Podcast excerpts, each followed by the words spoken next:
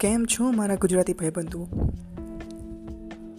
જીવનની વાતોમાં episode number one how to improve English Gujarati podcast થઈને પણ પહેલો જ એવો એપિસોડ છે કે જે ઇંગ્લિશ ઉપર છે. કેટલાક લોકો આપણે આજુબાજુમાં જોતા હોઈએ છીએ કે જે આરામથી, સહેલાઈથી ઇંગ્લિશ બોલી શકતા હોય છે, સમજી શકતા હોય છે. પરંતુ કેટલાક એવા પણ હોય છે કે જે ઇંગ્લિશ સારી રીતે બોલી નથી શકતા.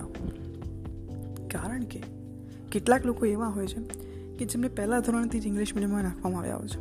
જેથી એમના માટે ઇટ્સ ઇઝી પરંતુ જેમ આપણા જેવા જે લોકો છે કે જેમણે એકથી બાર ગુજરાતી મીડિયમમાં કર્યું અને પછી એના પછી કોલેજમાં ફર્સ્ટ ટાઈમ ફર્સ્ટ યરથી ઇંગ્લિશમાં આવે, એટલે આખું પહેલું વર્ષ તો આખું બાઉન્સ છે. સો ધ મેઇન પ્રોબ્લેમ કે હાઉ ટુ ઇમ્પ્રૂવ ઇંગ્લિશ બહુ જ નોર્મલ પ્રોબ્લેમ કહી શકાય છે.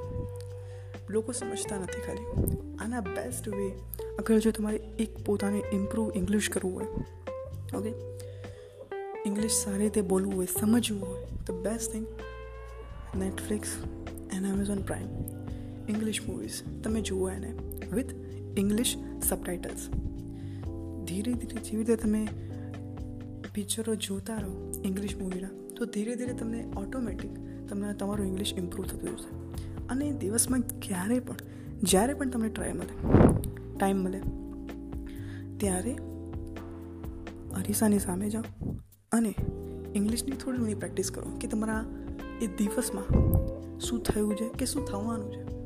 વોટ એવર ઇટ ઇઝ તમારે આજે શું કરવાનું છે? Raise my lecture and all those thing x એ તમારા ઉપર ડિપેન્ડ કરે. બસ જસ્ટ ટ્રાય જેવી તમે કન્સિસ્ટન્ટલી કરતા રહેશો ધીરે ધીરે તમારું ઇમ્પ્રૂવ ઇંગ્લિશ ઇમ્પ્રૂવ થઈ જશે.